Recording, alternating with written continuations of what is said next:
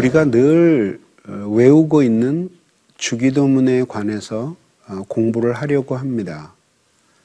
주기도문은 예수님께서 우리에게 가르쳐 주신 기도입니다. 그러나 예수님이 이 기도를 가르쳐 주실 때에는 우리가 모임을 끝날 때에 마지막 헤어지기 전에 암송하라고 가르쳐 주신 것은 아니죠. 본래의 그 의미는 많이 잊혀지고 이제 이 주기도문은 우리의 모임을 폐하거나 혹은 기도를 대신하는 그야말로 주문으로 사용되고 있죠. 그래서 위대한 종교개혁자 마르틴 루터는 자기가 쓴 책, 기도에 이르는 쉬운 길이라는 책에서 기독교 역사상 최대의 끔찍한 순교자가 바로 주기도문이라고 말했던 것입니다. 이 주기도문은 그러면 기독교 신앙에서 어떤 의미를 가진 내용일까요? 핵심적으로 말한다면 주기도문의 내용을 알아야지만 신약 성경의 의미가 파악이 되고 신약 성경의 의미 중에서도 예수 그리스도의 생애의 의미에 대해서 이해할 수 있다는 것이죠. 그리고 이것은 바로 성경 전체에 담겨진 이 세계를 향한 하나님의 위대한 경륜을 이해하는 지름길입니다. 예수님은 주기도문을 가르쳐 주셨지만 이 주기도문은 제자들이 기도해야 할 기도의 패턴을 가르쳐 주신 것이지 결코 그 내용 전체를 가르쳐 주신 것은 아니라는 것입니다. 이러한 패턴을 따라 늘상 기도하셨던 예수님이셨기 때문에 그 내용의 핵심을 간추려서 제자들에게 이러한 형태로 기도하라고 가르쳐 주신 것이죠. 주기도문은 크게 네 토막으로 나뉘어집니다. 첫째 토막은 기도의 대상이신 하나님이 누구인지를 보여주는 구절이 있습니다. 그게 바로 하늘에 계신 우리 아버지라고 하는 것이고요. 두 번째 토막은 하나님을 위한 기도의 제목이 나 옵니다. 세 가지로 등장하는데요. 어, 이름이 거룩히 여김을 받으시며, 다음에 나라에 임하옵시며, 그 다음에 세 번째는 뜻이 하늘에서 이루어진 것처럼 땅에서도 이루어지게 해 주십시오라는 기도입니다. 세 번째 토막은 우리를 위한 기도 제목인데 네 가지로 나옵니다. 일용할 양식을 주옵시고 우리가 우리에게 죄준 죄를 사하여 준것 같이 우리의 죄를 사하여 주옵시고 시험에 들게 하지 마시고 악에서 구하옵소서라는 기도입니다. 마지막 네 번째 토막이 하나님을 향한 찬송인데 나라와 권세와 영광이 아버지께 영원히 있습니다라는 소홍영입니다. 이제 우리가 이 내용을 가지고 주기도문을 깊이 있게 공부해 보려고 합니다. 자, 이제는 첫 시간입니다. 제일 먼저 우리들이 살펴보고자 하는 것은 하늘에 계신 우리 아버지여 라고 한 대목에서 계신이라고 하는 단어입니다. 핵심적으로 말하자면 하나님은 존재하신다 라는 뜻입니다. 오늘날은 하나님이 존재하신다는 사실 자체를 부정하는 사람들이 많이 있습니다. 어, 사람들이 신이 없다고 믿는데 이것은 어, 신이 없다는 어떤 결정적인 증거를 발견했다기보다는 사람들이 그 마음에 하나님 없는 것을 훨씬 자유롭게 여기기 때문이죠. 이것을 하나님이 없다고 믿는 것을 가리켜서 우리들이 무신론이라고 부릅니다. 얼마 전 제가 영국에 갔을 때 2층 버스에 붙은 광고판 하나가 눈길을 끌었습니다. 거기에는 이렇게 적혀 있었습니다. 아마도 하나님은 없을걸요? 걱정하지 말고 인생을 즐기세요. 영국 인본주의 협회가 리처드 도킨슨과 함께 그 광고를 위한 기부금을 모은다고 하자 불과 나흘 만에 우리나라 돈으로 약 1억 4천만 원이 모금이 되었다고 합니다. 회의라고 하는 것은 뭔가 하나님을 믿으려고 하는데 증거가 없기 때문에 판단을 유보하거나 어, 중지하고 있는 상태입니다. 그러나 불신앙은 명백한 근거가 있는데도 그것을 외면하고 안 믿겠다고 하는 것이죠. 이것은 이 세상에서 인간이 지을 수 있는 가장 커다란 죄 중에 하나입니다. 오늘날 현대인들의 과학적인 사고는 무신론의 근거가 되고 있습니다. 다시 말해서 어, 과학이 무신론을 지지한다기보다는 어, 과학에 대한 신앙이 없는 해석이 무신론을 조장하고 있다는 것이죠.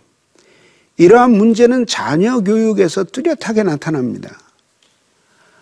교회에 와서는 하나님이 계신다고 배우고 학교에 가서는 신이 존재하지 않는다는 사실을 배우며 교회의 가르침이 거짓이라고 설득됩니다.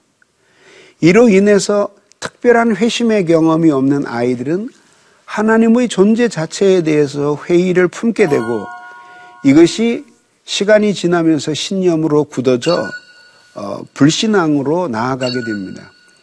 그래서 우리가 자녀들에게 성경을 가르칠 뿐만 아니라 어, 과학을 가르쳐야 할 이유가 여기에 있는 것입니다. 또 하나의 무신론은 실천적인 무신론입니다. 신천, 실천적인 무신론이라고 하는 것은 사람들이 삶으로서 하나님은 존재하지 않는다는 것을 보여주는 것이죠. 기독교인의 존재의 중요한 사명은 어, 하나님이 살아계신다는 사실을 그들의 삶과 행동, 무엇보다도 이 세계를 바라보는 그들의 인생관을 통해서 보여주도록 부름을 받은 것입니다.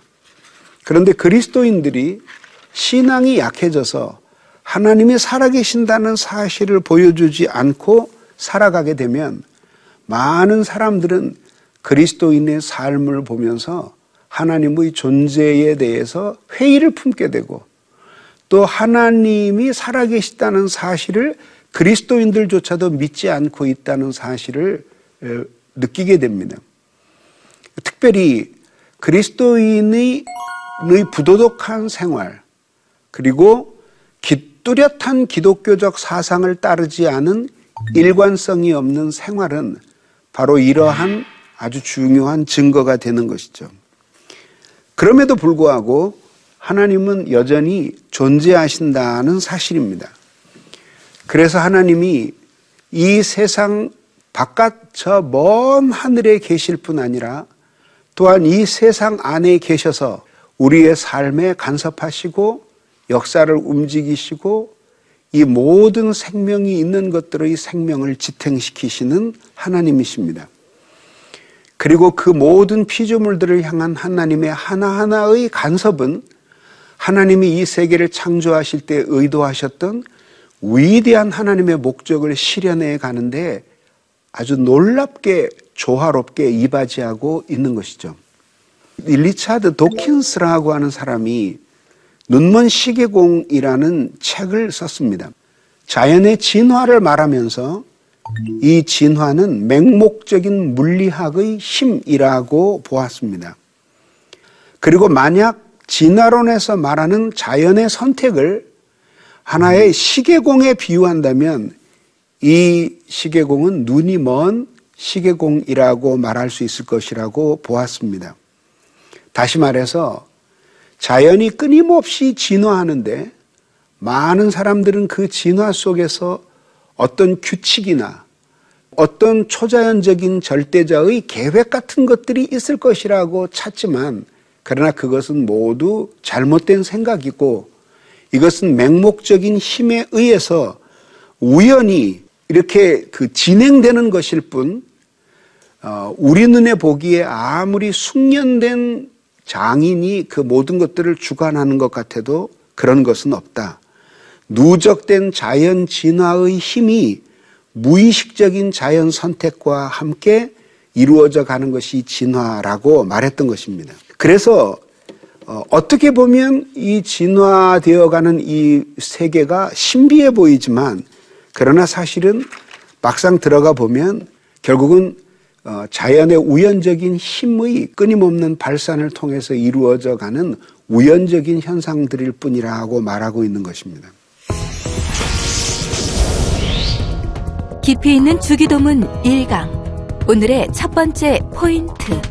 세상에는 하나님의 존재를 믿지 않는 무신론자들이 있습니다. 무신론은 두 개로 나눠지는데 하나님이 계시지 않다고 믿는 사상적 무신론과 하나님이 계시다고 믿으면서 삶으로는 신이 없음을 나타내는 실천적 무신론이 있습니다.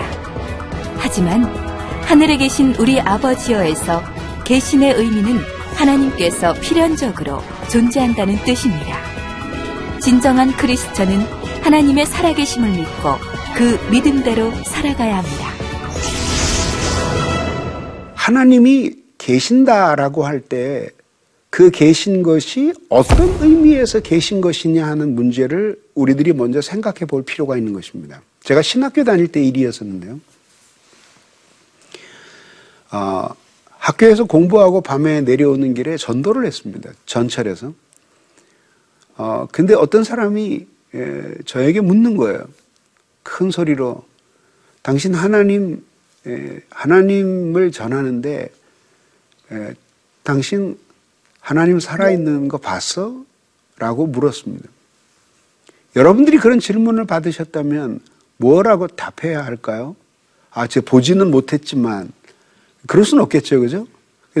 그러나 나, 나 는 봤다 라고 한다면, 그, 그러면 그것은 어떤 의미에서 봤다는 것을 의미할까요? 우리가 대상에 따라서 봤다는 의미가 다르죠. 여기 있는 물컵을 봤다는 봤다고 할 때 그 본다는 의미와 네 안에 있는 사랑을 내가 본다라고 할 때 그 보는 것은 다른 것이죠. 사람들은 하나님의 존재에 관해서 생각할 때 우리들이 익숙해져 있는 많은 사물들, 특히 이런 그 돌, 물, 칼, 공책 혹은 책 이런 것들과 같은 차원에서 하나님의 존재를 생각하려고 하기 때문에 어디에든지 하나님은 계시지 않다라는 결론에 도달하게 되는 것이죠. 더욱이 계몽주의 시대 이래로 과학이 발전하면서 이제는 어, 엄격한 인과 법칙을 따라서 어, 존재하는 그런 물질적인 사물들만이 진정으로 있는 것이라는 생각에 압도된 나머지 어, 하나님의 존재가 이 모든 물질을 초월하는 방식으로 존재하신다는 사실은 잘 이해하려고 하지 않는 것이죠.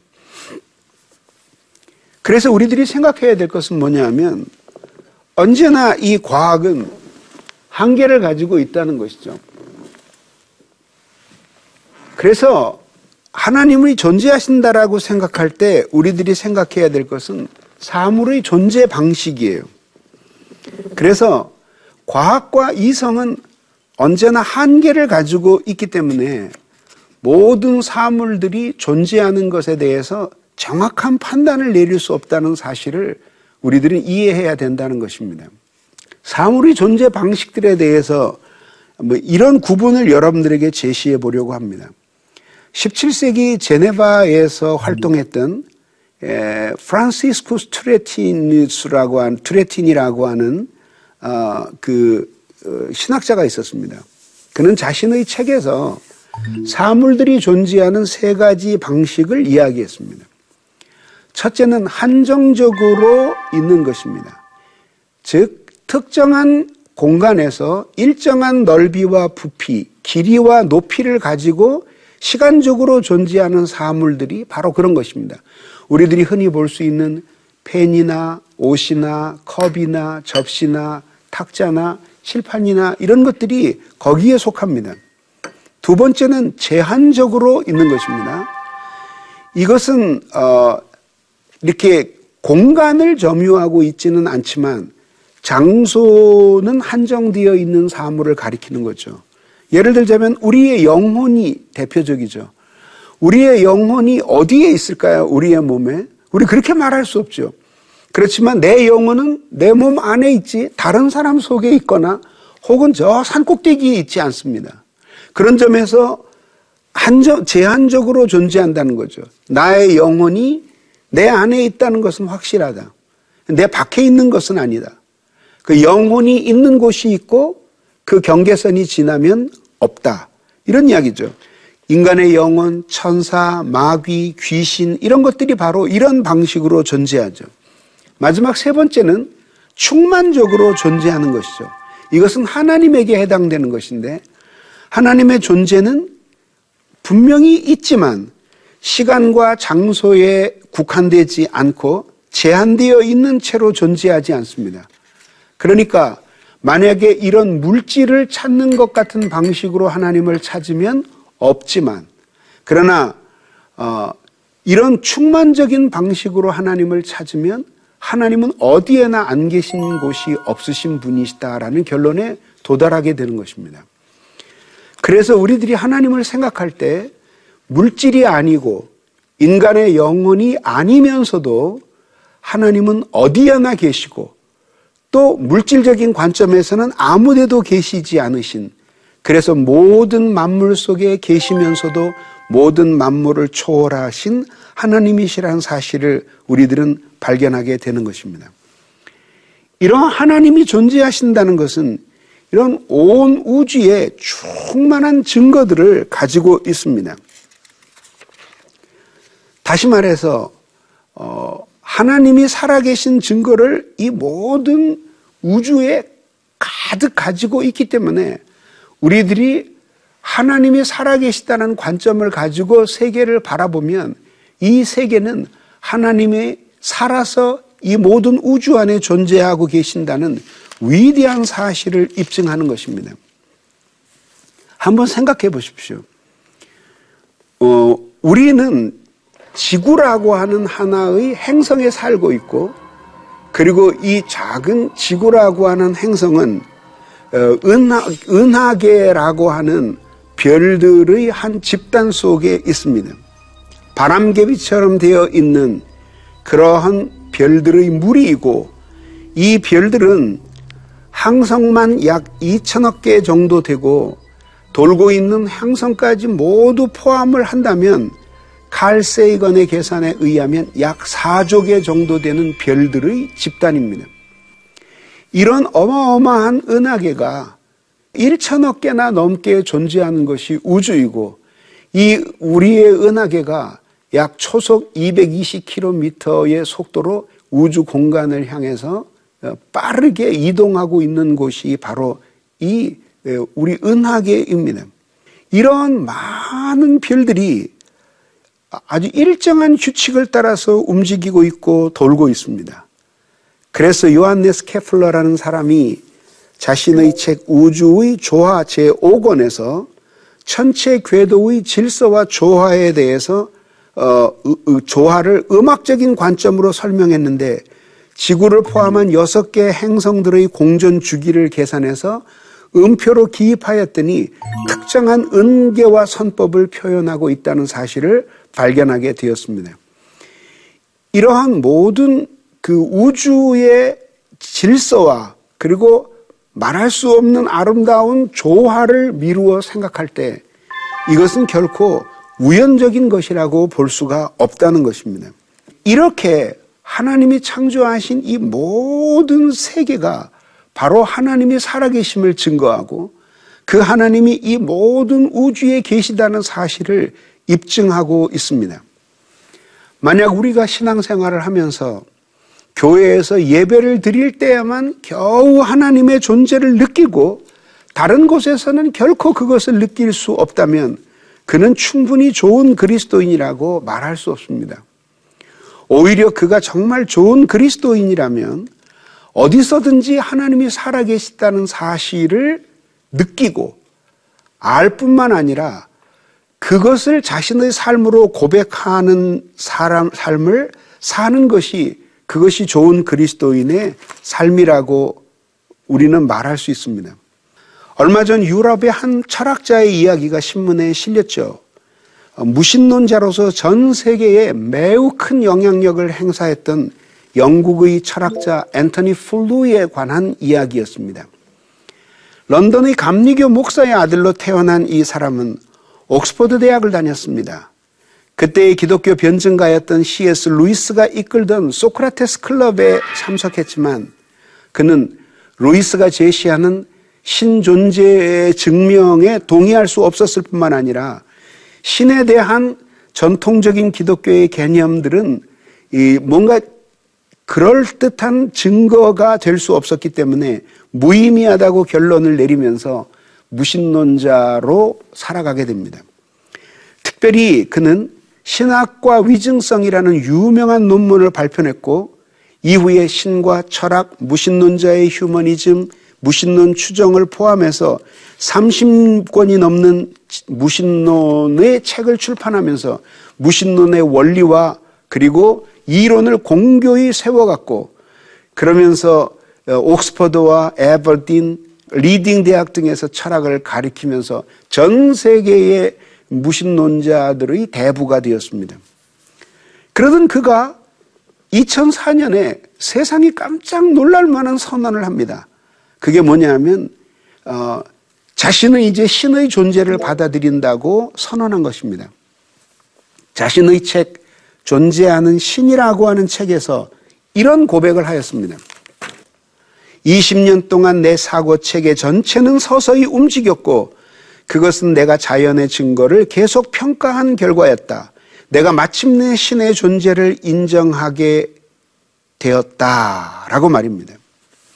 이 책을 펴낸 뒤 3년 뒤인 2010년 4월에 그는 자신의 생을 마감했습니다. 그럼 그는 그리스도인이 된 것일까요? 어, 이전에 가르치던 학생들에게 자신이 계시 종교를 믿게 된 것이 아니라는 사실을 분명히 말했습니다. 그리고 이렇게 말했습니다. 내 딸 중 하나가 이제는 식사할 때 기도를 해야 하는 거냐고 물었습니다. 아니라고 대답했습니다. 그리스도인들이 흥분하는 이유는 이해할 수 있지만 내가 조만간 그리스도에게 회심할 거라고 생각한다면 그것은 오해입니다. 라고 말했습니다. 그는 신의 존재를 믿지만 하나님께 기도하지 않았습니다. 그러니 그에게 있어서 하나님의 존재는 인정되었다고 할지라도 그 하나님은 인간과 특별히 상관없이 하늘 높이 계신 하나님이실 뿐입니다. 그런 그가 하나님의 사랑을 알았을 리가 없죠. 결국 자연적인 증거를 가지고 하나님을 아는 최고의 성과는 기껏해야 하나님의 존재를 핑계할 수 없다는 그 정도입니다. 그러면 우리가 이 주기도문을 따라 기도하면서 믿어야 할 하나님은 어떤 하나님일까요? 하나님은 온 땅과 만물에 초월하여 전적으로 이 모든 세계 너머에 계시는 분이심을 믿어야 합니다. 어떤 의미에서도 하나님은 결코 이 세계의 일부일 수 없고 우리 인간도 하나님의 일부일 수 없습니다. 하나님은 하나님이고 하나님의 손으로 지어진 이 모든 세계는 피조물일 따름입니다. 그러나 동시에 우리는 그 하나님이 우리 인간을 사랑하셔서 우리 안에 함께 계시는 하나님이라는 사실을 믿어야 합니다. 그래서 그 하나님이 우리의 아주 작은 일에도 간섭하시고 우리가 어디에 있든지 하나님이 함께 하시고 우리가 이 세상에서 경험하는 성공과 실패, 좌절과 슬픔, 기쁨과 희망 이 모든 것에 하나님이 함께 하신다는 사실도 우리는 믿어야 합니다. 이런 하나님을 친근히 교제하면서 살아가는 그 삶이 바로 주기도문을 가르쳐 주실 때 예수님이 누렸던 어, 생활입니다. 우리가 이것을 본받아서 주기도문의 삶을 산다면 얼마나 복된 성도들이 될까요? 이렇게 해서 저는 첫 시간에 하나님이 이 세상에 존재하신다는 사실에 대해서 말씀을 드렸습니다. 다음 시간에는 그 하나님이 하늘에 계시다는 뜻이 무엇인지에 대해서 여러분과 함께 공부하려고 합니다. 여러분들이 계속해서 주기도문을 공부해 가면서 어, 위대하고 그리고 어미하신 하나님일 뿐만 아니라 사랑이 많으시고 자비하신 하나님을 만나서 그분을 사랑하게 된다면 얼마나 좋겠습니까? 다음 시간에 여러분들을 만나 뵙도록 하겠습니다. 감사합니다.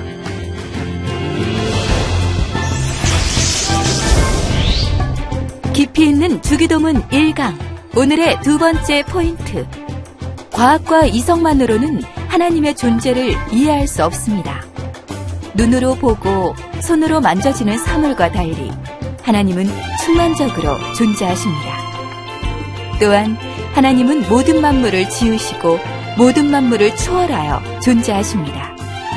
살아서 역사하시는 하나님을 믿으며 살아가는 것이 그리스도인의 복된 삶입니다. 주기도문을 통해 살아계신 하나님과 친밀히 교제하는 여러분 되시길 기도합니다.